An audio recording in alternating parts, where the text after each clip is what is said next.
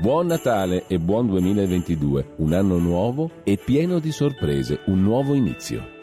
Natale, Gesù bambino.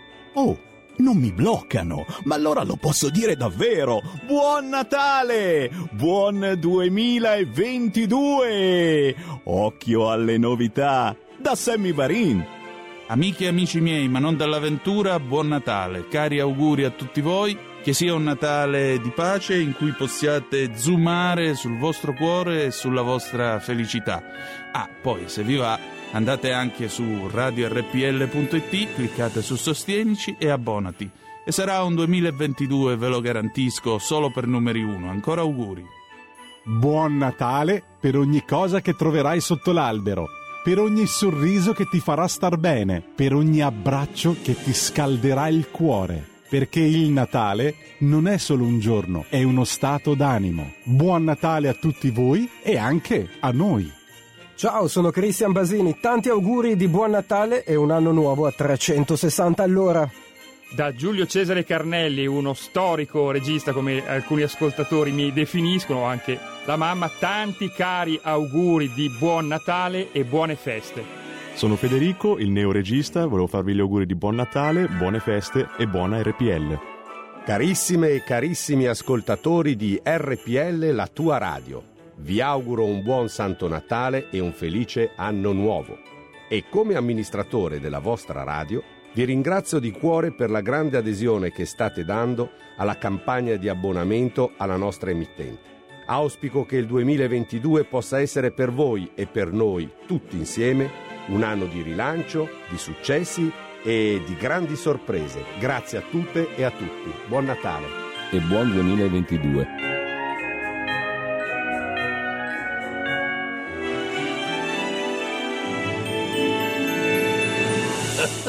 Buon Natale! Buongiorno a tutti, ovviamente non invitare a sostenere la nostra radio e quindi ad abbonarsi all'RPL per dare una mano, insomma, per mantenere eh, questa voce libera di informazione questa radio che permette comunque a tutti di dire la propria, di intervenire, di contribuire nelle discussioni. Quindi è un presidio di democrazia anche per chi non è leghista, eh, ma, e soprattutto per chi è leghista invece è un bene da finanziare e sostenere. Fatti sentire per sostenere la tua radio e partecipare in prima persona ai tuoi programmi preferiti. Abbonati a RPL è facile, economico e democratico. Vai sul sito radiorpl.it, clicca Sostienici e poi abbonati.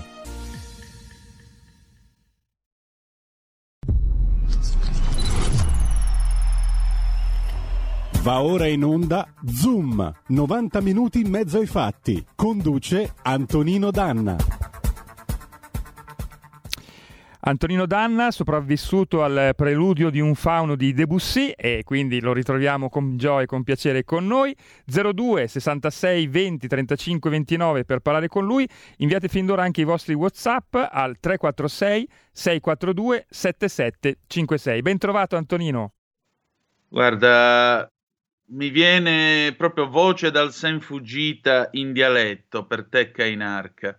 Caiu fazzo cubui. Caio Fazzo, che cosa devo fare con voi? Che cosa devo fare voi e i vostri mottetti? Amiche e amici miei, ma non dell'avventura, buongiorno, siete sulle magiche, magiche, magiche onde di RPL, questo è Zoom, 90 minuti in mezzo ai fatti, io sono Antonino Danna e questa è la puntata di mercoledì 22 dicembre dell'anno di grazia 2021. Saluto in plancia comando il nostro Giulio Cesare Carnelli, condottiero, malgrado le malefatte che egli compie, istigato eh, perfidamente da Giulio Cainarca con questi mottetti prima di Zoom perché mi devono intossicare la trasmissione, ma noi siamo discotecomani, alla fine vinceremo noi, state tranquilli, non abbiate paura. Allora, iniziamo subito la nostra trasmissione. Due appelli, come sempre. Primo, date il sangue perché in ospedale serve sempre. Salverete vite umane, chi salva vite umane salva il mondo intero. Secondo, andate su radiorpl.it, cliccate su Sostienici e poi su Abbonati. Ci sono varie possibilità di abbonamento dalla più semplice, quella appunto di editore che vi fa entrare nel Wall of Fame della nostra radio, fino ad arrivare a quella creator che è appunto tutta tempestata di diamanti, con cui diventate coautori di una puntata insieme al vostro conduttore preferito. Questo l'ha già fatto il nostro Alessandro a Bologna, per cui voglio dire, provateci anche voi. È facile, economico, divertente e soprattutto democratico, come si è detto. E detto ciò, ci rifacciamo, ci risciacquiamo le orecchie da certe prese di posizione che vengono compiute in mia assenza. Per cui, ladies and gentlemen, cominciamo ballando. Con cosa? Con i Duran Duran, ovvio. Hungry Like the Wolf, 1982. E andiamo. Yeah.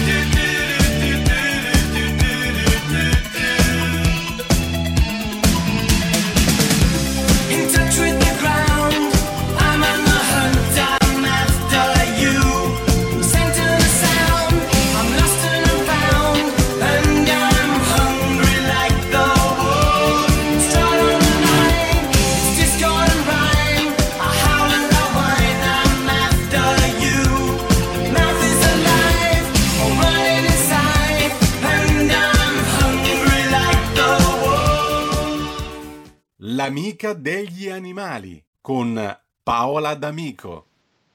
E rieccoci, siete di nuovo sulle magiche, magiche, magiche onde di RPL. Questi erano i Duran Duran con Hungry Like the Wolf nel 1982. Chissà se Paola D'Amico avrebbe voluto sposare Simon Le Bon come Clizia Gurrado, figlia peraltro di un collega al Corriere della Sera nel lontano 1984. Buongiorno Paola, ben Buongiorno, trovata. ma nemmeno per sogno. No, tu eri per gli Spandau? Sì. No, devi avere il coraggio No. di confessarlo, perché qui siamo duraniani, oltre che alfisti, quindi... No, io a quell'epoca ascoltavo solo musica classica, quindi sono completamente fuori, appartengo a un altro mondo. Suonavo, Ah, anche tu ti purghi in concerti. salute e te ne esci dalla polemica. Ho capito, ho Esatto. capito, mamma mia, sono veramente circondato da persone pericolosissime, lo vedete? Io non, non c'è nessuno qui che venga e dica No, ah, io quando Duran." sento i Bee Gees mi scialo. E No, abbiamo tutti intellettuali qua, ma vabbè. Allora, No, poi sono una Dimmi. sorcina, Renato Zero, che però non è molto amato in famiglia, quindi lo ascolto nascosto. e questo ti E fa onore.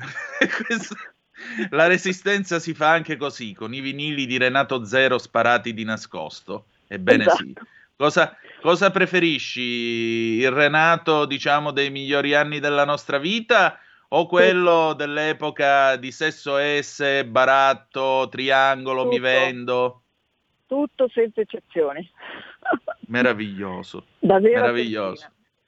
Allora, Allora, noi abbiamo Oggi- cominciato la nostra trasmissione con Hungry Like the Wolf dei Duran Duran, eh, affamato come il lupo, perché in realtà l'animale di cui parliamo con il lupo ogni tanto ci si incrocia. Di che cosa stiamo parlando? Parliamo di sciacallo dorato e purtroppo il lupo lo reputa un animale antagonista, lo uccide soprattutto non per mangiarlo, ma per buttarlo fuori da quello che considera il proprio territorio, il proprio areale. E, ehm, il, parliamo di sciacallo dorato per restare sulla cronaca, perché la scorsa settimana è rimbalzata mm. una notizia della Toscana, sono molto agitati i naturalisti perché hanno avvistato uno sciacallo dorato, che è un animale eh, abbastanza raro da essere considerato una specie come dire, eh, non cacciabile, però non a rischio estinzione perché arriva dagli Urali della Russia e ha quindi uno spazio in cui espandersi, un areale molto molto molto ampio, quindi non è un rischio estinzione ma non si può cacciare.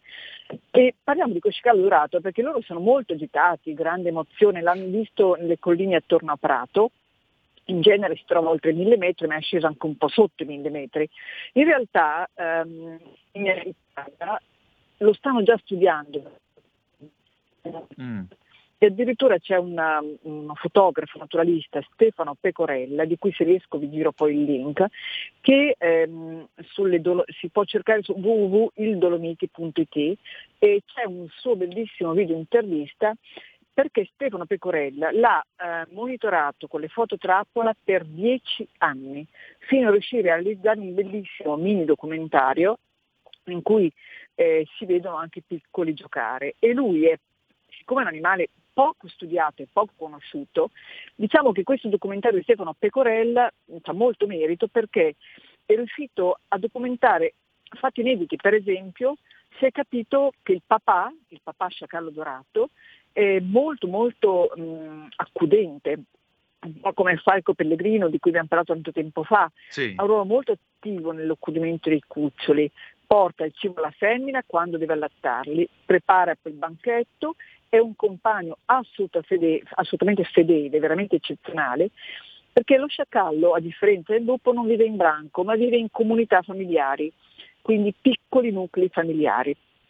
Che cos'è questo sciacallo dorato? È un eh, piccolo lupo grigio, molto più simile a un piccolo lupo grigio, e proviene appunto dagli Urali e in Europa è rimasto nell'area balcanica fino diciamo, agli anni 80 quando ha cominciato ad arrivare anche nell'Italia nord-orientale, quindi nelle vallate delle zone del Carso la Carnia, però anche nelle Alpi. Si sta adattando a vivere sia in oltre i mille metri sia a spostarsi sotto i mille metri. È un animale quasi mitologico, è piccolino rispetto a un lupo, quindi è come un cane taglia media, maschio sui 15 kg, una femmina sul, sui 12 kg e si adatta a stare in ambienti diversi.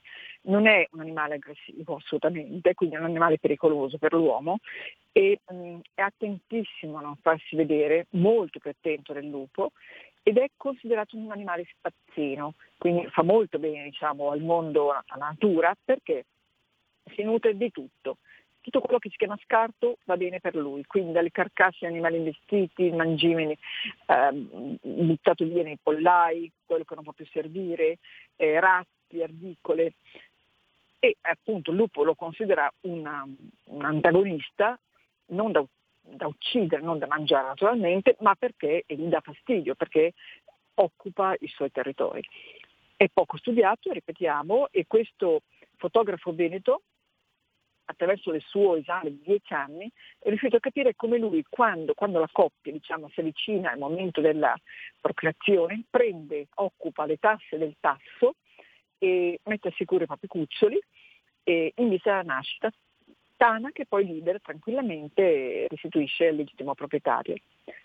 È veramente un animale molto interessante, ripeto, vi invito a cercare questo video di Stefano Pecorella eh, online perché vi dice praticamente tutto quello che sto dicendo io adesso. Altro non c'è scritto, è un animale pochissimo studiato. Ce ne se ne conoscono più o meno 13 sottospecie, qualcuno l'ha voluto avvicinare allo sciacallo, mh, sciacallo diciamo tradizionale, con cui non ha nulla in realtà a che fare perché è molto più vicino al lupo come origine. Ha un ruolo nel folklore, nella letteratura medio orientale, asiatica, dove lo raffigurano come un ingannatore, lo mettono in analogia con la volpe, la nostra, diciamo, nostra volpe, e anche nelle fiabe europee del nord Europa. E non ho molto altro da dire, salvo che appunto eh, adesso in, um, lo, cercando, lo, stavano cercando anche in Toscana, in queste mm, zone protette a Cala Volpai, un'oasi di biodiversità che, è a Montemurlo sopra Prato, e il fatto che l'abbia documentato vuol dire che appunto è presente da tanto tempo, perché è un animale che è difficilissimo mh, mm, notare e vedere, perché molto, mm, molto come dire, Ehm, molto riservato, molto attento a non farsi notare. Tutto quello che un tempo, mh, mm, appunto, un, tempo, un contadino 50 anni fa si sarebbe stupito di vedere i cinghiali, anche i daini, i cervi, i lupi no? nei centri abitati. Certo. Oggi invece questo accade. È la realtà proprio del mondo che sta cambiando e anche il microclima e quindi appunto abituiamoci all'idea che ci possa essere questo animale è tranquillissimo, ripeto, molto elusivo, sta alla larga dall'uomo e per vederlo occorrono le fototrappole perché è attentissimo a non farsi notare. È più piccolo e per nulla aggressivo, quindi non è un predatore che può andare a prendere le, le galline, il pollaio, il coniglio o le pecore. Ecco, nel frattempo oggi. volevo ricordare agli ascoltatori 0266203529 se volete intervenire per telefono oppure 346 642 7756 se volete intervenire con le vostre zap o whatsapp che dir si voglia. Addirittura è già arrivata una bellissima fotografia di uno scorcio sul mare che ha mandato qualcuno di voi eh, non so da dove, quindi a palesa ti facci sapere da dove arriva questa immagine paradisiaca. Eh, Paola, eh, diciamo così, questo visto, sciacallo è pericoloso sì. per l'uomo? No, assolutamente no, eh, perché non è, non è aggressivo e soprattutto elusivo sta bene alla larga e ripeto il fatto che per poterlo vedere, documentare eh, come la sua vita, la sua ecologia sia occorso un tempo lungo di dieci anni a questo fotografo che si è dedicato interamente a questo animale e con fototrappole significa che appunto è un animale che difficilmente si avvicinerà alle case e ripeto non è una, un predatore che aggredisce pollai, ci, ci va dei resti che lasciano gli altri animali e degli animali morti, è uno spazzino, questo dovrebbe certo. già tranquillizzarci. Ah, poi una, un po' diciamo il predicozzo settimanale, eh, mi si è fatto pensare a una guardia venatoria che per anni si è occupato di ehm, bracconaggio in Veneto, diceva ricordiamoci sempre quando parliamo di animali selvatici, di non far distinguo, di dire ah sì, per il lupo, salviamo il lupo e dimentichiamoci degli animali, dei volatili per esempio più piccoli, perché si ripetono stragi continue di piccoli volatili protetti di cui nessuno parla mai. Ogni tanto sono operazioni forestali, continuano questi banchetti a base di polenta usei un po' in tutto il nord Italia, però dobbiamo ricordarci noi, in coscienza, che quando parliamo di animali protetti, di animali selvatici, i piccoli valgono come i grossi, quindi non scateniamo il mondo, ah, hanno ucciso il lupo e poi dimentichiamoci dei passerotti, insomma, gli animali piccini che certo rischiano molto di più perché vengono uccisi a decine, centinaia, ecco, non a singoli esemplari. Esattamente. Questo era, questo era il mio predicozzo settimanale prenatalizio. Va bene, senti che cosa si fa per questo Natale? Poi se il 29 dicembre ti va, diciamo, sì, sarai sì. ancora in onda con noi, se no puoi prendere un turno sì, di riposo, dimmi un po' tu.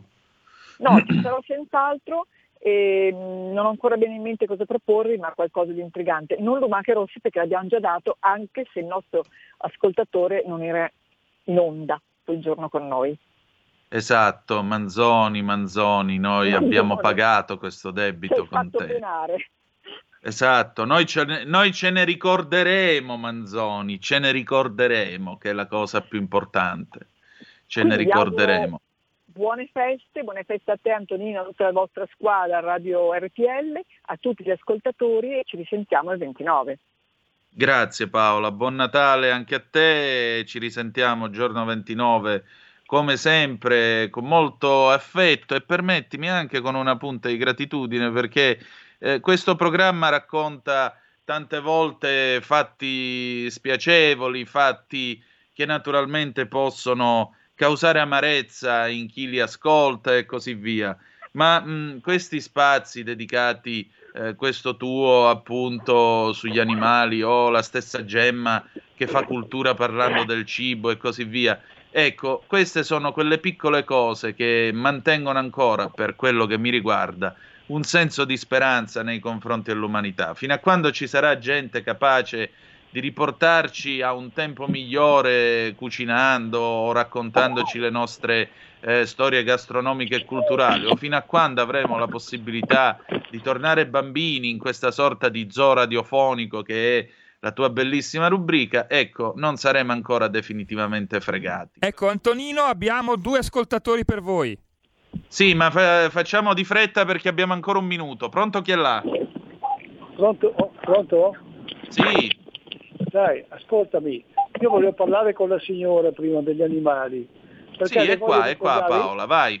Eh, Paola, vabbè, io sono un ex, un ex cacciatore, un ex cacciatore, ma non pentito, perché quando facevo il cacciatore ero convinto. Adesso mantengo tutti gli uccellini della zona, gli do il mangime, eccetera, eccetera. Però bisogna ricordare, bisogna ricordare una cosa, signora, che chi uccide, chi fa strage di uccellini non sono i bergamaschi, i bresciani che Sono mangiano bracconieri. polente usei, sono le gazze e i corvi.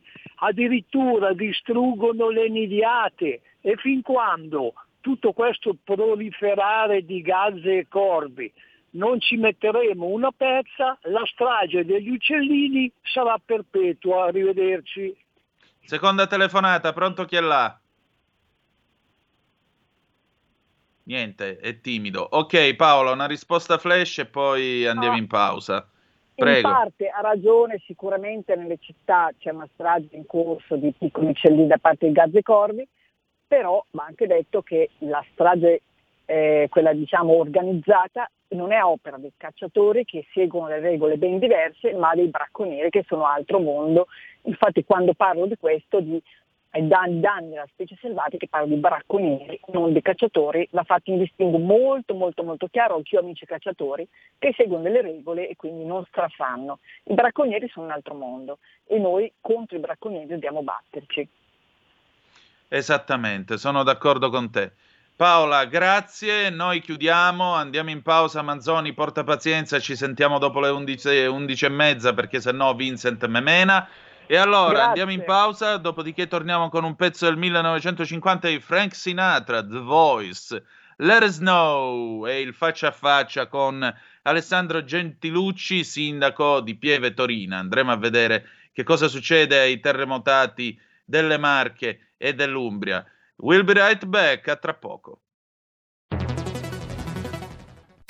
Il futuro appartiene a chi fa squadra. Le radio italiane si uniscono per giocare la partita da protagoniste. Nasce l'app Radio Player Italia. 140 stazioni in una sola rete. Scegli la tua preferita e ascolta il suono perfetto del digitale. Gratis, senza registrazione. Senza interruzioni. Compatibile con tutti i device. Le notizie, la compagnia. La musica scelta da chi la ama, la conosce e la vive. Scarica Radio Player Italia. Il futuro batte con la radio nel cuore.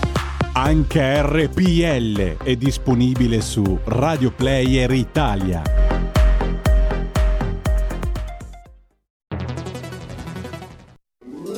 Stai ascoltando RPL. la tua voce libera, senza filtri né censura. La tua radio.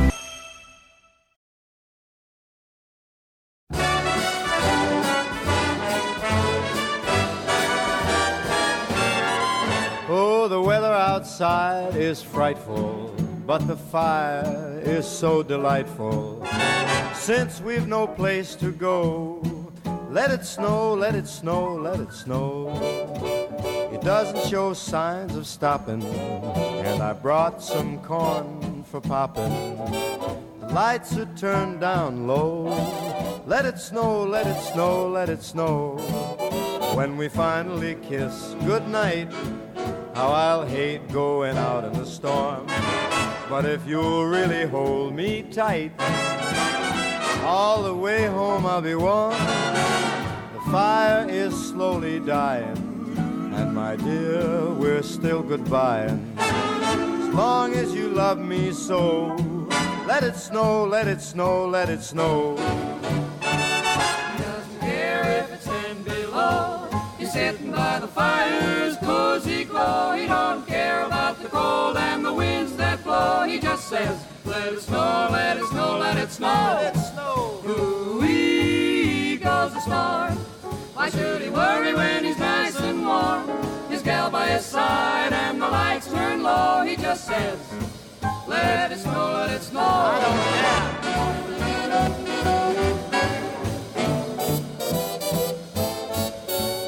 Weather outside is frightful, but that fire is mm, delightful. Since we've no place to go, let it snow, let it snow, let it snow. It doesn't show signs of stopping, and I brought lots of corn for popping. The lights are way down low, so let it snow, let it snow, let it snow, let it snow. When we finally say goodnight, how I'll hate going out in the storm. But if you'll only hold me tight, all the way home I'll be warm. The fire is slowly dying, and my dear, we're still goodbye. Long as you love me so, let it snow, let it snow, let it snow.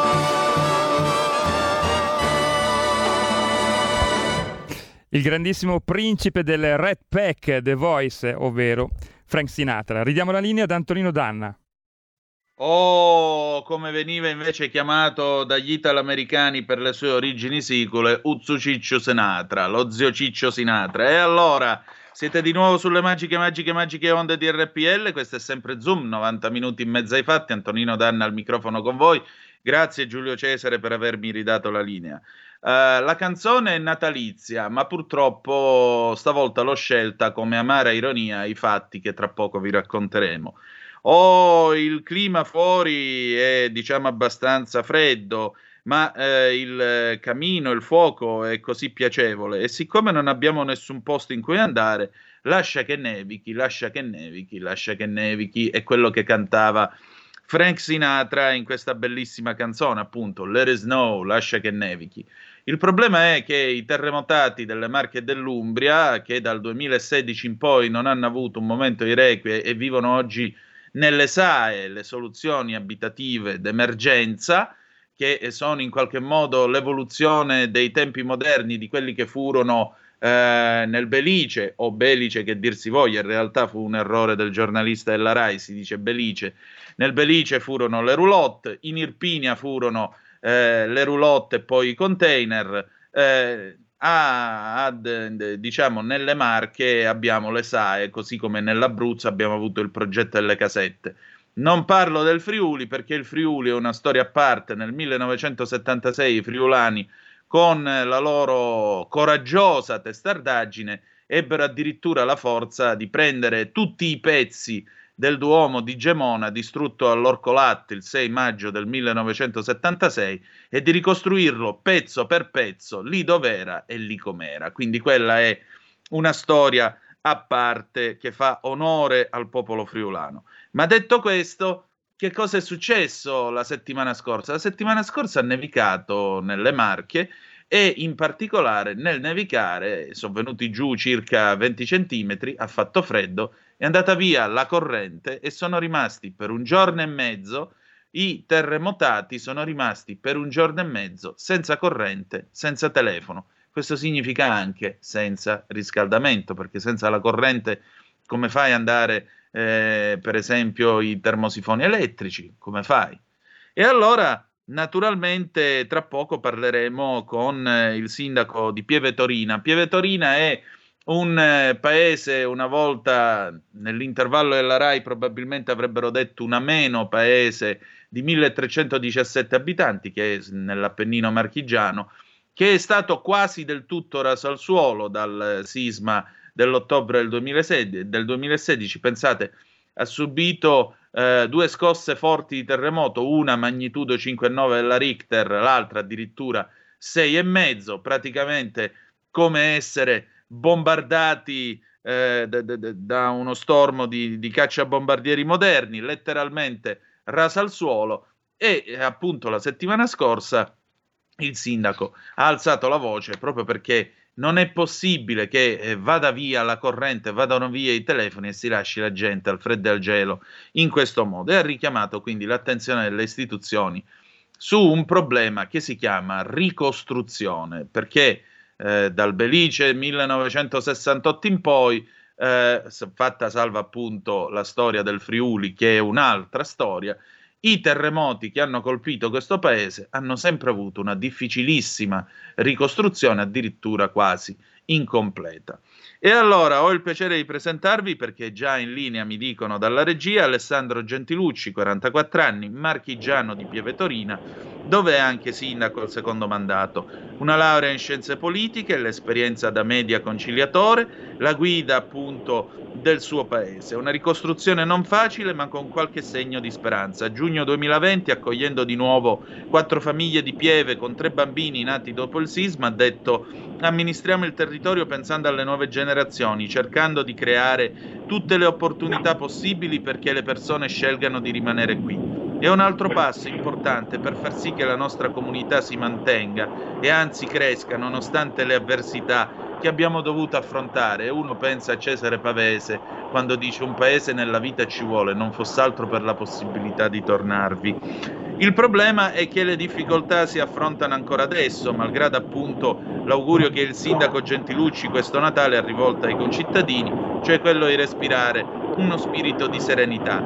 Non è facile avere questa serenità perché la settimana scorsa appunto sono bastati 20 cm di neve per avere un, block- un blackout che è durato più o meno un giorno e mezzo che ha lasciato i terremotati al freddo senza corrente nelle SAE, che vi ho detto sono le soluzioni abitative di emergenza. Peraltro a Pieve ce ne sono, dati della Regione Marche, 210 per un costo totale all'erario di 11.618.349 euro 60 centesimi. Gentilucci a scende la notte sui terremotati che si trovano al freddo, coi telefoni che non funzionano, senza corrente né acqua né riscaldamento. E allora, signor Sindaco, che altro vi sta succedendo dopo cinque anni da questo terremoto? Benvenuto a Zoom e grazie del suo tempo. Grazie, grazie a lei, ha fatto una disamina veramente complessa ma compiuta, ha eh, evidenziato quelle che sono state le problematiche che abbiamo vissuto una settimana fa, dove isolati, senza riscaldamento, senza telefono e poi dove, devo aggiungere anche senza acqua. Senza acqua per, perché ovviamente le pompe della, degli acquedotti non funzionano senza elettricità. Ecco, eh, questa è la condizione che stavamo vivendo senza avere cognizione di, per, del tempo che ci avrebbe dovuto accompagnare in, eh, in, questa, in questa, problematica così eh, incredibile che ci troviamo a vivere nel, nel, 2021. Ecco, noi cerchiamo di infondere ogni giorno, noi mh, intendo noi sindaci come plurale maiestatis, eh, infondere in, in, ogni cittadino quella, quel coraggio, quella serenità, quella voglia di ricostruire. Però poi quando vedi che tutto in, si, si, si, blocca con 20 cm di neve, che tutte le varie problematiche burocratiche che attanagliano questi, la ricostruzione di questi luoghi, che c'è un percorso di eh, difficoltà anche solo a presentare le pratiche, che non riusciamo a rientrare nei centri storici, che dobbiamo ancora avere finanziati tutta una serie di sottoservizi che sostanziano eh, la, il ritorno all'antropizzazione, beh, vedete che poi la misura diventa colma e eh, evidenziamo, fortunatamente ancora qualcuno ci dà eh, quel, quella mediaticità che è fondamentale in Italia e eh, fotografiamo una situazione che a cinque anni di distanza è totalmente deficitaria. Sindaco, senta, io mi permetto di parlare, diciamo così, per un'esperienza eh, quasi personale. Trent'anni fa, un giorno di agosto, dai finestrini dell'R4 in una curva a sinistra della litoranea 115, che è quella che copre il sud della Sicilia, a un certo punto sul lato destro abbiamo visto uno spiazzo dalle parti di Mazzara del Vallo, uno spiazzo enorme pieno di roulotte. E mia madre disse: Queste sono quelle del terremoto del Belice. E spiegò che c'era stato questo terremoto più di vent'anni prima che aveva raso al suolo paesi interi, tant'è vero che a Gibellina poi eh, Burri ha realizzato il famoso Cretto, che è la più grande opera di land art esistente al mondo. Ecco, nel 2008 per i 50 anni dal eh, scusate, per i 40 anni dal sisma, io ricordo di aver scritto un libro con Don Antonio Riboldi che fece il famoso Viaggio alla Speranza nel 76 portando i bambini del Belice da Paolo VI, da Aldo Moro, dal Presidente della Repubblica che allora era eh, Leone e mm, nel 2008 la stima era che ci volessero ancora circa 500 milioni di euro eh, per ritenere completa la ricostruzione post sisma. Allora, intanto io auguro a lei e ai suoi concittadini di non dover eh, vivere vicende di questo genere, però eh, com'è possibile che ancora oggi, malgrado ci siano stati dei terremoti drammatici, perché il Belice fece circa 300 morti, ma l'Irpinia ne fece quasi 3.000, eh, voglio dire, com'è possibile che eh, malgrado i terremoti che ci sono stati, l'Abruzzo, quello che avete avuto voi e così via, non si riesca a capire che ci vuole una ricostruzione rapida, efficiente, perché la gente deve avere di nuovo una casa e non una soluzione abitativa temporanea o container che dir si voglia. Questa, questa, è una domanda ovviamente che non può rivolgere a me, io cerco eh, in ogni modo di ridare quel minimo di dignità ad un pezzo d'Italia che ho definito in contesti importanti quel pezzo d'Italia vera, dove le tradizioni, dove la popolazione ha ancora quell'attaccamento, quelle radici che rappresentano il tessuto connettivo che ha fatto grande questo Paese. Eh, vorrei mh, ricordare che dal 2020 la problematica vera di questa ricostruzione sono stati il succedersi di, di troppi commissari e una centralizzazione estrema di quello che è il percorso di ricostruzione. Ecco, tutti quanti eh, hanno parlato del Friuli, il Friuli era un progetto decentrato dove i sindaci avevano l'opportunità di riuscire a ricostruire il proprio territorio. Ecco, noi invece siamo eh, attori non protagonisti, per cui eh, siamo eh, co- come dire, cerchiamo di dare dei contributi importanti, ma se l'ordinanza è, co- è calzante o meno lo, lo, non riusciamo ad avere quell'interlocuzione per cui cambia- cambiare le, cor- le, cose che ci sembra non, non funzionino bene. Volevo dire che dal 2020, quando è subentrato il commissario Legnini, abbiamo avuto un'importante accelerazione, accelerazione che però è venuta meno nel momento in cui è uscito questo super bonus e, e, e siamo rimasti ancora una volta al palo. Guardi, per darle Come mai? Che cosa ha causato il super bonus? E che cosa ha, ha causato che il preziario del cratere, quindi questi comuni devastati, eh, le, le, faccio esempio, l'involucro esterno di una casa, così definito come cappotto, viene pagato a livello nazionale eh, 90 euro a metro quadro, qui nel cratere sismico 60. Capisce bene che eh, chi è che viene a lavorare qui in questo cratere? Eh, le, le imprese quindi tendono a lasciare in, in, in, secondo ordine e quindi l'aumento dei prezzi ha prodotto che non c'era quell'opportunità di riuscire ad avere la ricostruzione e, e, e quindi il meccanismo si è via via inceppato. Noi abbiamo chiesto che questo preziario venisse adeguato e che ci fosse anche l'opportunità di avere un contributo importante che potesse sostanziare e suffragare quella che è la ricostruzione. Ad oggi, ad oggi abbiamo eh, tante per criticità, tante perplessità. Eh, che cosa vorremmo? Vorremmo garantire un percorso di ricostruzione dove ricostruzione la intendiamo come miglioramento di questi territori, ma in tempi certi e rapidi, perché eh, queste zone erano mh, come dire, delle isole eh, felici dove mh, c'era comunque l'opportunità del lavoro, eh, non distanti dalle vie di comunicazione principali e, e, e, e quindi opportunità anche di crescita. Oggi abbiamo di fronte le sfide del PNR che facciamo fatica a cogliere perché ovviamente abbiamo i centri storici devastati e quindi quelle opportunità che generalmente si dipanano di fronte a tutti i comuni d'Italia noi le vediamo molto più rallentate oppure in proiezione molto, molto più dilatate. Ecco, questo è un po' il quadro di un percorso che se venisse decentrato veramente forse potrebbe portare dei miglioramenti e sicuramente delle opportunità non solo ai cittadini terremotati ma a gran parte del territorio italiano.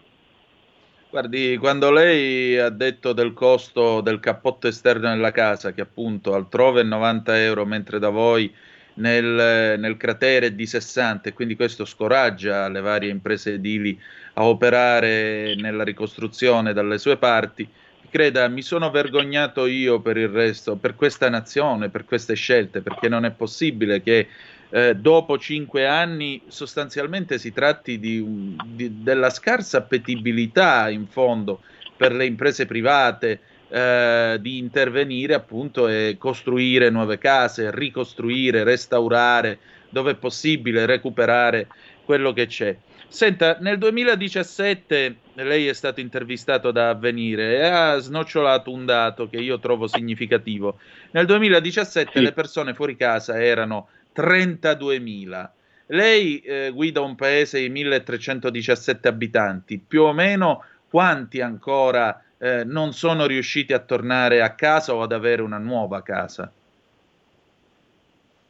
Eh, questa, questa, è una domanda per me difficile, gliela giro all'incontrario.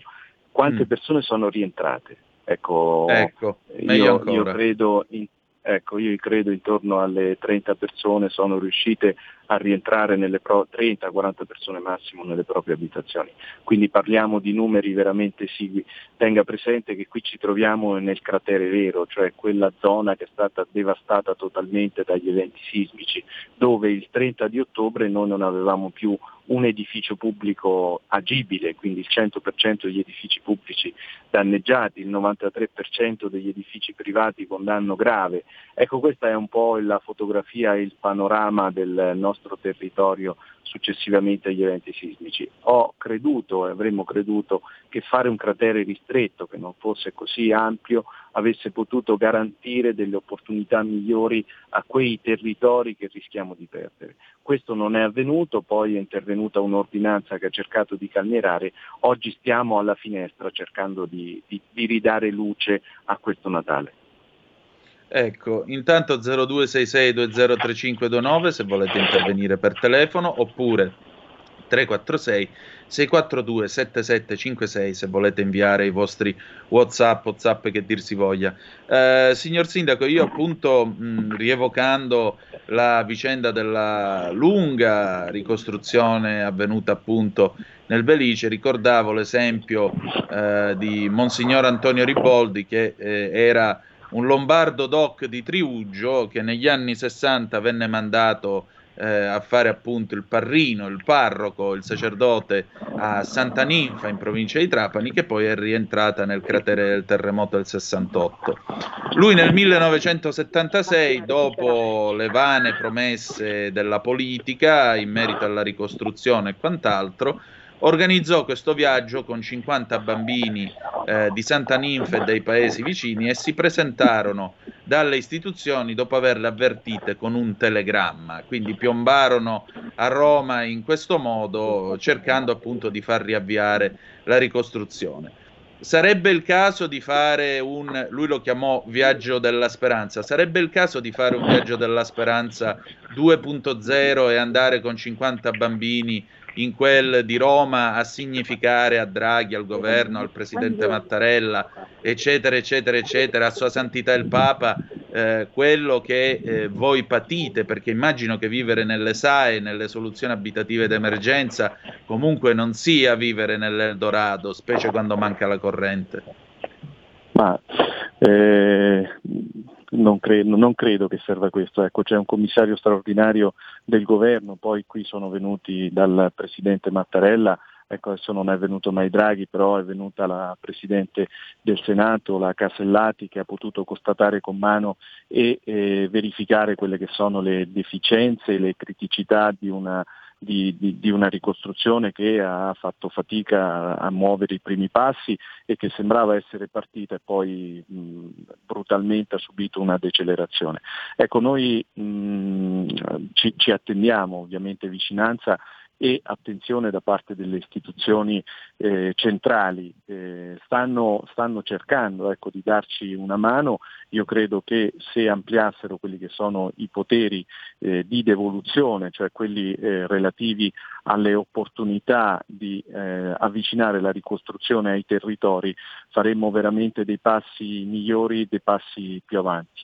Oggi la tematica dei prezzi è quello che di fatto ingessa un percorso di ricostruzione che come poc'anzi sostanziato ha, eh, ha, ha, subito un rallentamento. Mm, credo che stiano ponendo rimedio anche a questa eh, problematica, spero che eh, il quei contributi che erano stati previsti fin dall'origine con riferimento, qui ci troviamo in aree, aree a vincolo paesaggistico, quindi c'era un contributo eh, accessorio che, doveva, che, avrebbe dovuto garantire quel percorso di ricostruzione conforme alle prescrizioni delle sovrintendenze. Ecco, eh, io spero che il commissario straordinario proroghi al 31-12 questo contributo perché se no oltre all'aumento dei prezzi, oltre alle opportunità che non riusciamo a cogliere attraverso il programma nazionale di ripresa e resilienza, oltre a quelle che sono eh, le, le, le varie eh, problematiche che si attanagliano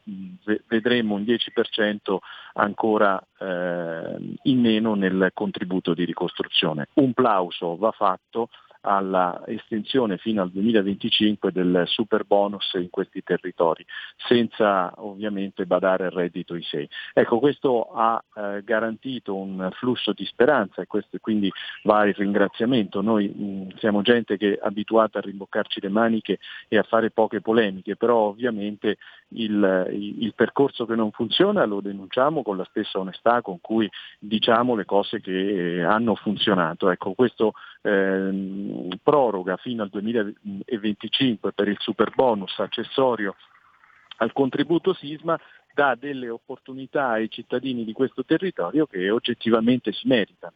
Si meritano perché vivono nelle SAE, lei immagini in 40 certo. metri quadri due persone, in 60 metri quadri quattro persone con le problematiche Covid, un bagno solo e, e, e via dicendo. Eppure non c'è stata nessun tipo di manifestazione o nessun tipo di alzata di scudi, ma mh, gente laboriosa, gente semplice che eh, ovviamente consapevole dei propri diritti non ha mai alzato i toni, non ha mai alzato la voce, ma mh, mm, come dire, eh, crede in questo Stato e che lo Stato non ci delude. Signor Sindaco, ci sono due telefonate per lei, le passiamo subito. Pronto, chi è là? Buongiorno, è Padania Libera. Eh, eh, sono Daniele da Arona. Io credo di conoscere abbastanza bene e penso che lo sappiano anche quasi tutti gli italiani di buona volontà quali sono le ragioni per cui quando succedono terremoti, crollano i ponti, tutte quelle cose lì, non si riesce a combinare eh, niente. Le, le ragioni sono molto semplici, le dirò in modo molto breve.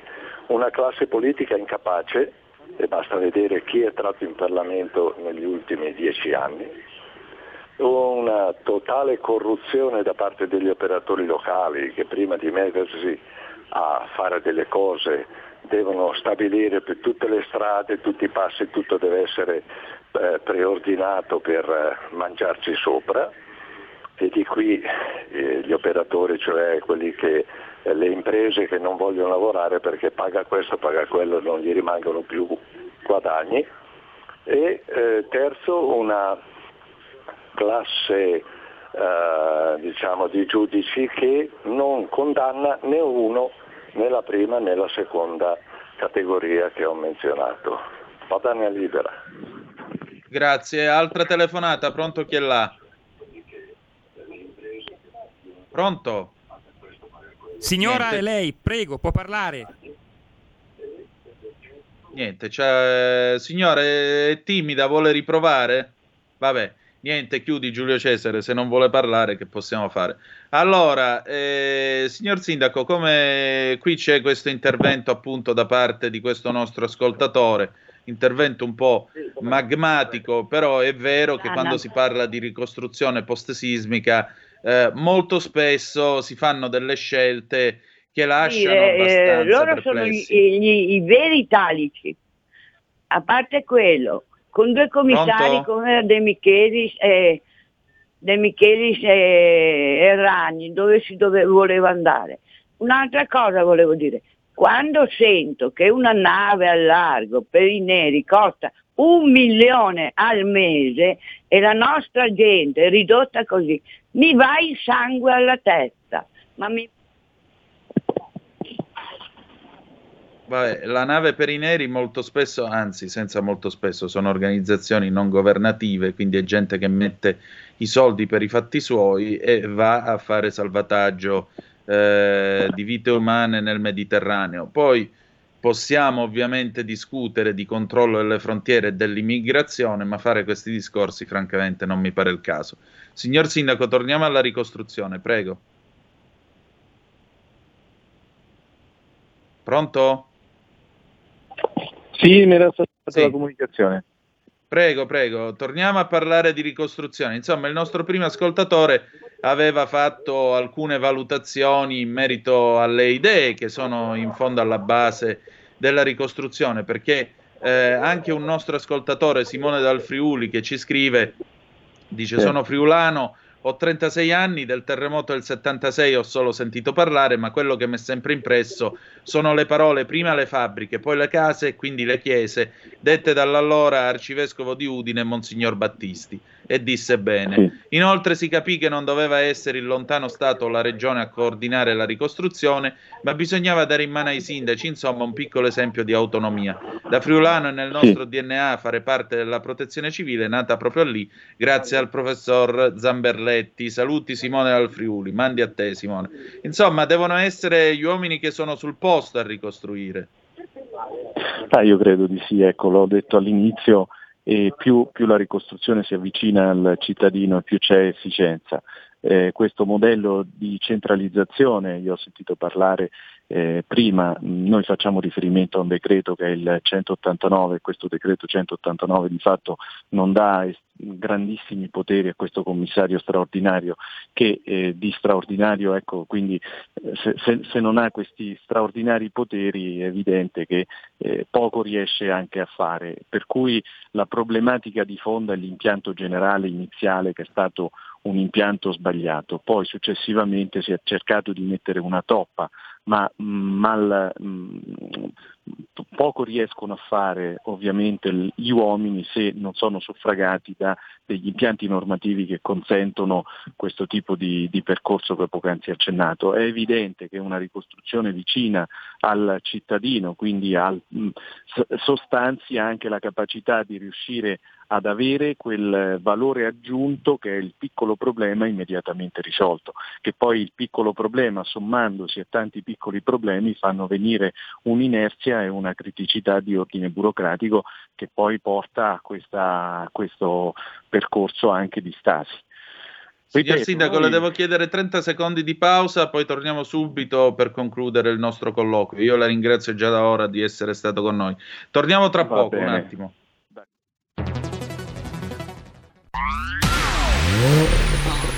Auto nuova fiammante col suono nuovo È il DAB Plus che si sente a tuono La provi e senti subito com'è che va DAB Plus la tua radio migliorerà Digital Radio, il suono perfetto.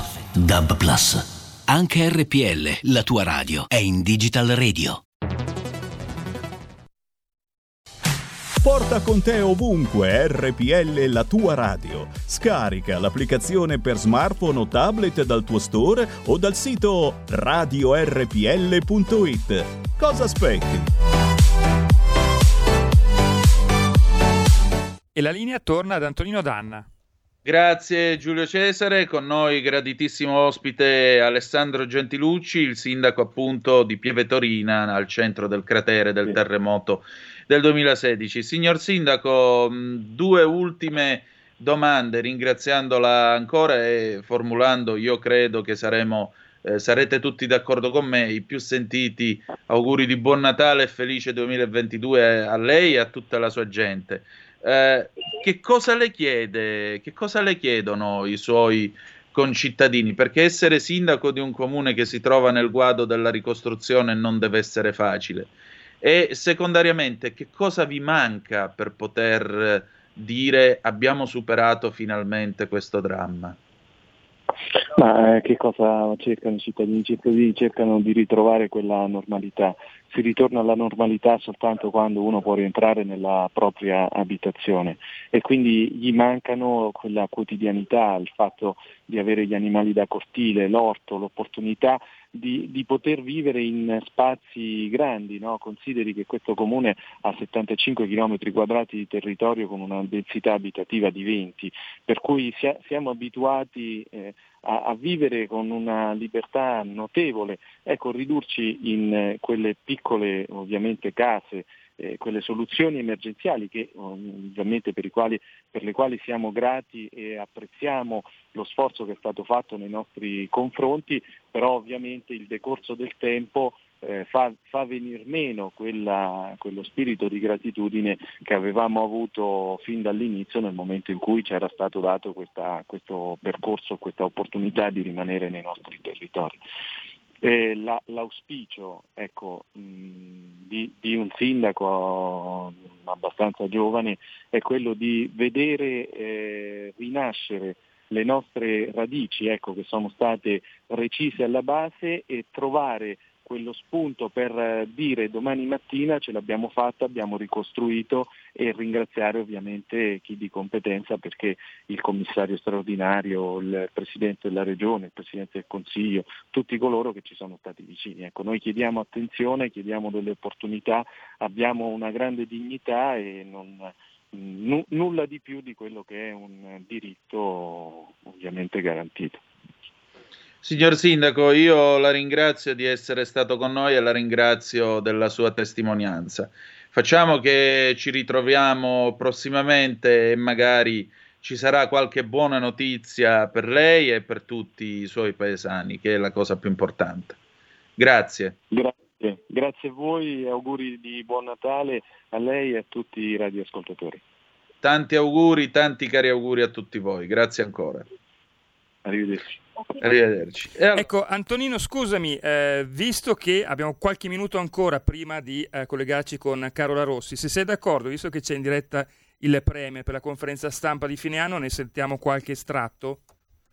Eh, sentiamo che cosa sta dicendo il Presidente del Consiglio alla Nazione. Allora sì, sentiamo Se che cosa sta dicendo rispondendo alle domande della stampa e quali magnifiche sorti e progressive ci attendono l'anno prossimo. Eh, diamo quanto? 5-6 minuti bastano, direi. Sì, c- certamente. E allora cediamo la parola al Presidente del Consiglio, Mario Draghi, al momento in conferenza stampa. Prego. La situazione dei contagi è, è più grave che in Italia. Eh, però tutti quelli che sono considerati gli indicatori di sentimento dei, cons- dei consumatori, degli investitori, degli imprenditori eh, sono, vertono in negativo in Germania. In Italia non abbiamo ancora visto nulla del genere. Naturalmente molto dipende anche dal contenimento della pandemia. Quando ho detto prima difesa della normalità, eh, significa anche difesa della crescita, difesa dei posti di lavoro e per questo occorre fare, occorre prendere tutte le precauzioni possibili. E di questo comincia, il tema sarà discusso domani nella cabina di regia. Sull'inflazione, sull'effetto che, che la, l'estensione, la diffusione della variante Omicron possa avere sull'inflazione, eh, qui da un lato sa, dipende tutto appunto dalla, dalla diffusione dell'epidemia, può essere che direttamente questo non abbia effetto sull'inflazione, può essere invece che si arrivi a una situazione, io non penso che ci si arrivi, ma come quella dello scorso anno dove le imprese devono chiudere. Allora è chiaro che la, l'offerta di imprese, l'offerta di prodotti diminuisce, ma diminuisce anche la domanda quindi dovremo vedere. Ci sono comunque altri fattori che influenzano l'inflazione ad oggi molto più significativi. Grazie. Eh, grazie Andrea Bonini, eh, Scatigi 24, si prepara Lanfranco Palazzolo, Radio Radicale, grazie.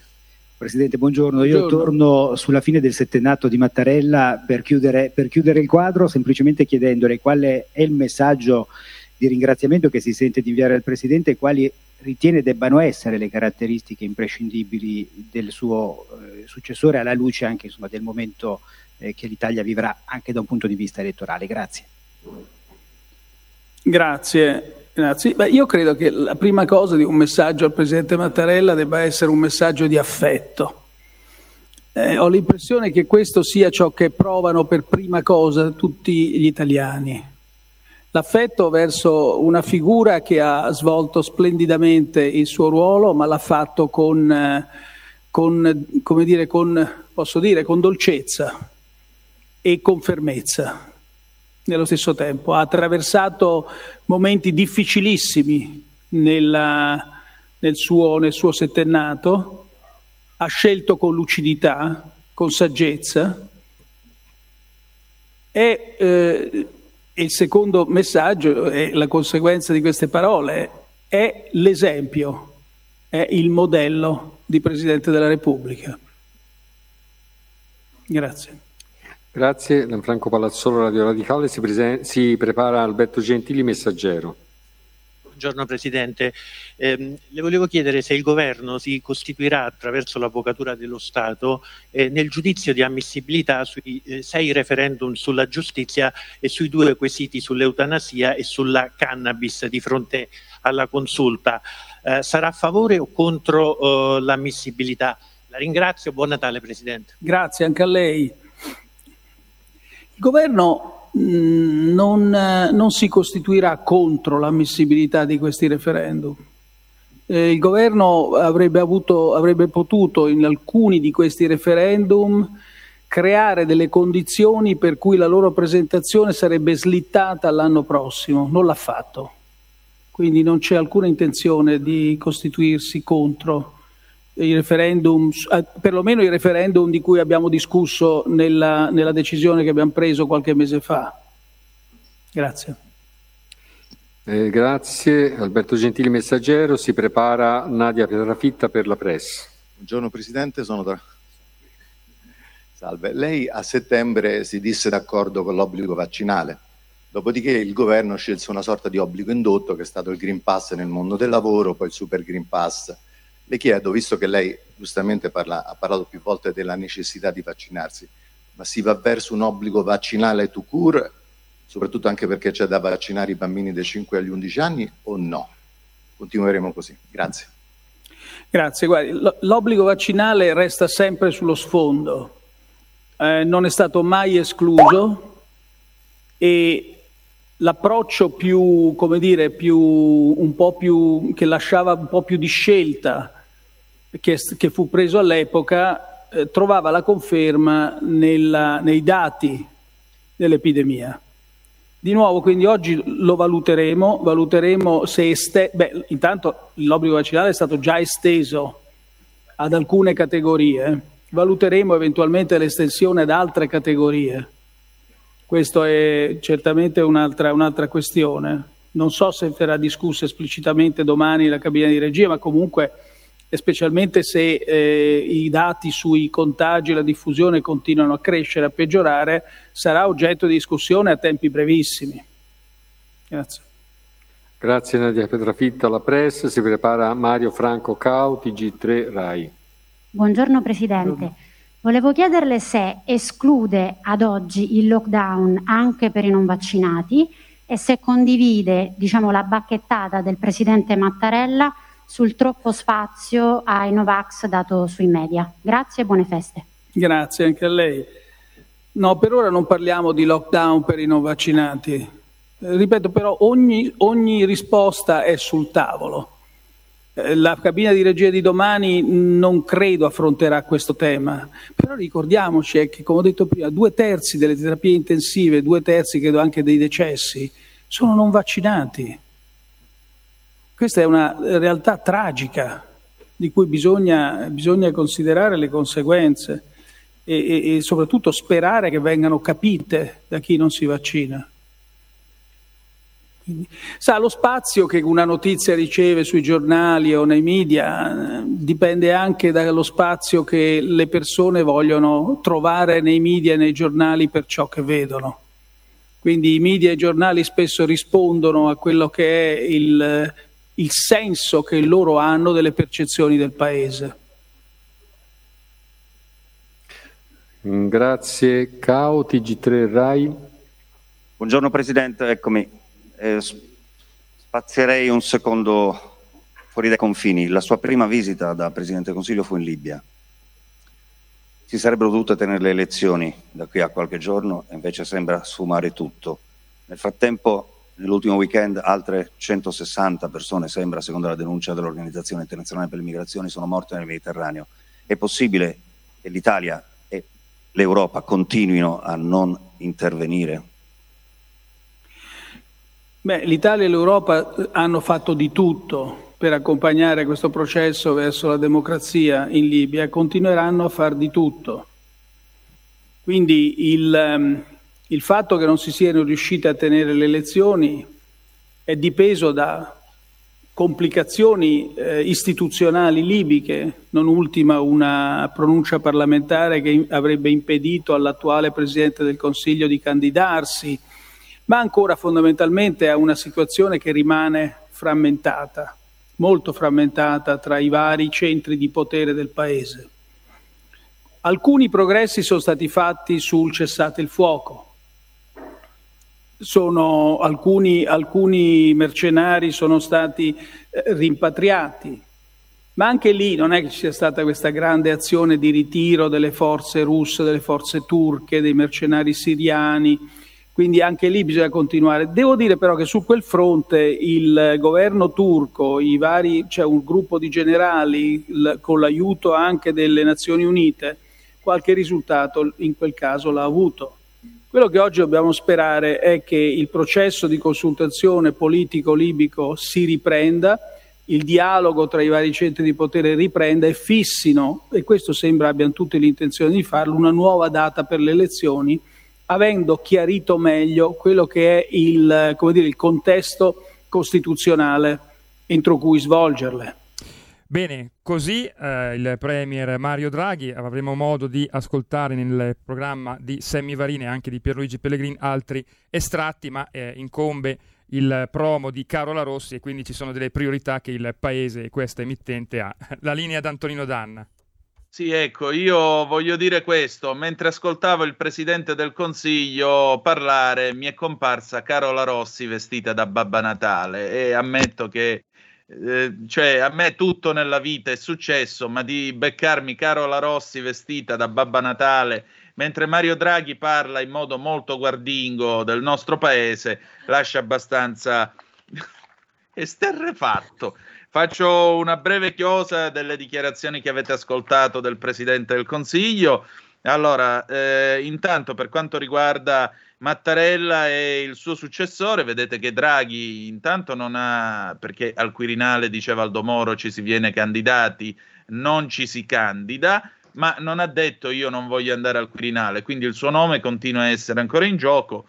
Parla di ruolo svolto con dolcezza e fermezza, ha scelto con saggezza, dato l'esempio ed è il modello di Presidente della Repubblica al quale ispirare il suo successore. Chissà che non sia lui quindi questo successore. Per quanto riguarda i referendum su giustizia, eutanasia e cannabis, il, il governo lascerà quindi che il procedimento previsto dalle leggi per la loro indizione proceda senza indugio, anche perché il 10 di febbraio di ogni anno la Corte di Cassazione si riunisce e decide sull'ammissibilità appunto o meno dei referendum. In questo caso il governo non farà opposizione, per cui la campagna referendaria, per cui la Lega e il Partito Radicale sul tema della giustizia si sono ampiamente battuti, noi ve ne abbiamo notiziato non poco, eh, può eh, considerarsi efficace perché siamo arrivati al punto in cui naturalmente poi toccherà alla Corte di Cassazione dire sì o no ai quesiti. Eh, per quanto riguarda la questione del Green Pass, vedete che eh, il nostro Presidente del Consiglio in merito al Green Pass e obbligo vaccinale, sapete che il virologo Crisanti, prima di cantare quella orrenda canzone ieri alla radio, eh, era venuto a Zoom e venuto anche a rumore dalla collega Alessandra Mori, ha ricordato che il Green Pass è un obbligo vaccinale surrettizio, sostanzialmente, come gli è stato detto anche dal collega che ha posto la domanda. Ecco, l'obbligo vaccinale resta sullo sfondo, l'approccio sulla base ovviamente dei dati dell'epidemia. Eh, Draghi non esclude però l'estensione dell'obbligo vaccinale ad altre categorie di lavoratori e questo sarà molto interessante perché a questo punto che cosa chi dovrà essere vaccinato, per esempio? Chi lavora nell'accoglienza, i camerieri, i baristi, i ristoratori, i titolari di hotel? E questo è interessante valutare questa estensione. Dice che non ci sarà il lockdown per i non vaccinati, se, afferma appunto che i due terzi di quelli che sono in terapia intensiva e che subiscono e che decedono sono appunto non vaccinati. Ultima, ultime due cose che il presidente Draghi ha detto o non detto dal secondo, a secondo del vostro punto di vista in questo frammento che abbiamo ascoltato. Lo spazio dei media. Mattarella ha bacchettato i media perché danno voce anche ai Novax. Dice i media rispondono al senso che loro hanno della percezione del paese. Mm, Sto pensando che nel 78 Leonardo Sciascia mm, commentò il suo libro L'affair Moro sottolineando l'uniformità dei giornali e della stampa italiana nella narrazione di quei 55 giorni che a lui avevano letteralmente cambiato la vita.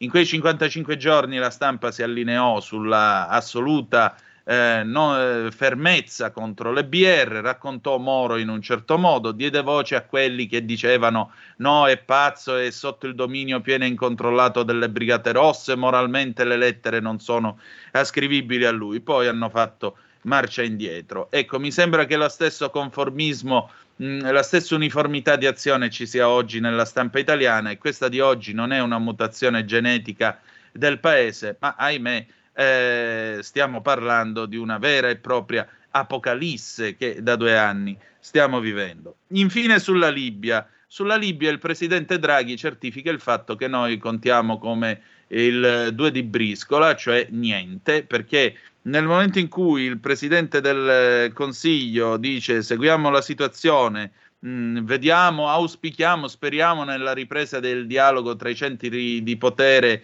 eh, della Libia, sta sostanzialmente dicendo noi non contiamo assolutamente niente, siamo fuori da questo scacchiere internazionale che invece dovrebbe essere eh, uno dei cardini della nostra politica araba e mediterranea che non abbiamo, che non abbiamo, quindi abbiamo la conferma che non abbiamo una politica araba e tantomeno mediterranea e quindi speriamo che magari qualcuno ci faccia il piacere di ricevere qualche, di ascoltare qualche nostra telefonata. E con questo auguri a tutti. Carola, prego.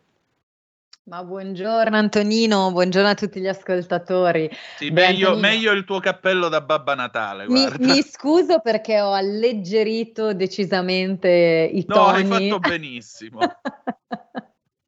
Però insomma, per chi mi conosce lo sa che per me dopo Ferragosto inizia ufficialmente il periodo di Natale e quindi nella mia ultima puntata pre-Natale non potevo esimermi insomma da, da questo abbigliamento.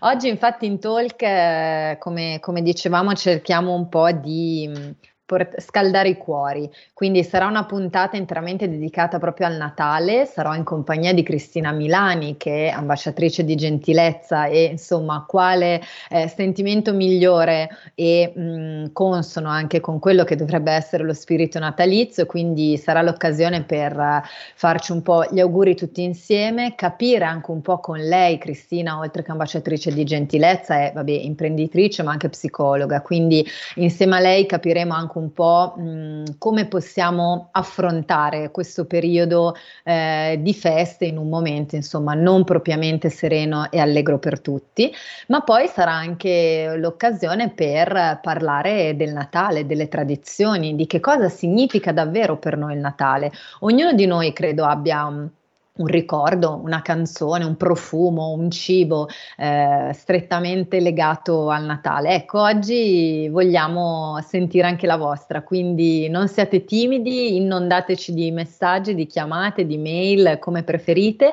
e diteci che cosa significa per voi Natale, che cosa, che cosa vuol dire. E quindi Antonino, tra l'altro lascio anche a te la riflessione, voglio sapere... Eh, allora te lo dico subito. Vai. Se, allora, posto che a me questo periodo dell'anno sta abbondantemente antipatico, perché è un periodo di divertimento forzato e di ipocrisia buonista, perché è facile dire a Natale siamo tutti po- più buoni, quindi per 24 ore sarò Madre Teresa di Calcutta, nel resto dell'anno sarò il meglio della fogna possibile e immaginabile, non mi pare il caso. Natale è tutti i giorni, non è se dobbiamo parlare di amore verso il prossimo e di rispetto. Uno, due. Esatto. Natale, Natale, usciamo per un attimo dalla questione religiosa perché ormai non mi pare che interessi più nemmeno a questo pontefice. Eh, parliamo del, di quello che è il Natale. Il Natale è la storia della nascita di un bambino con la B maiuscola. Eh, ogni bambino che viene al mondo è Natale. E quindi sapete perché è Natale? Perché ogni bambino che viene al mondo è una storia che comincia, sono pagine bianche. E le pagine bianche, che non sono solo i bambini, ma siamo tutti noi ogni giorno che Dio ci manda in terra, ogni anno che è un nuovo libro che tu aggiungi sullo scaffale della tua vita. Beh, le pagine bianche hanno una libertà che niente al mondo può comprare. E la libertà è poter scrivere cose nuove. Per questo deve essere Natale, deve essere la speranza. Ecco quello che io auguro a tutti voi. Che sia veramente Natale perché sia da qualche parte venuto al mondo un bambino che vi riguarda e quel bambino può essere un vostro progetto di vita, può essere eh, qualcosa che volete costruire, può essere eh, un amore, può essere tutto quello che volete voi, ma che sia nuovo, che siano pagine bianche e io vi auguro di scrivere le parole migliori su queste pagine che verranno. Che bella Antonino, grazie, un bellissimo augurio, bellissimo davvero. Prego, e allora per quale motivo qui finiamo la trasmissione dicendo sempre che il meglio deve ancora venire? Io ci credo. È vero, ma assolutamente. Tra l'altro hai detto un'altra cosa giustissima, il Natale non sono solo le 24 ore in cui tutti ci sforziamo di sorridere ed essere più buoni, ma il Natale dovrebbe essere proprio un po' un, uno stile di vita, no? un atteggiamento di esatto. apertura eh, nei confronti della vita in generale. Quindi questo è, è, un messaggio importante che sicuramente dopo avremo modo di approfondire. Quindi Antonino, grazie, grazie di cuore anche a te, ovviamente poi in privato ci faremo mm, gli auguri, ma colgo l'occasione per farti anche qui in diretta i miei migliori auguri di buon Natale, davvero che grazie sia anche a te, anche a te Natale con lo stesso affetto. significato. Poi eh, noi ormai condividiamo lo stesso ufficio, quindi va bene così. Esatto. Solo che se mi giro non ti vedo. Vabbè. Infatti, dobbiamo, vabbè, insomma, però.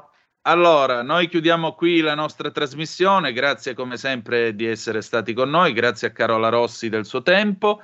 Eh, la canzone d'amore con cui ci salutiamo viene dal 1980, è Lucio Battisti con il nastro rosa, perché appunto lo scopriremo solo vivendo. Grazie per essere stati con noi.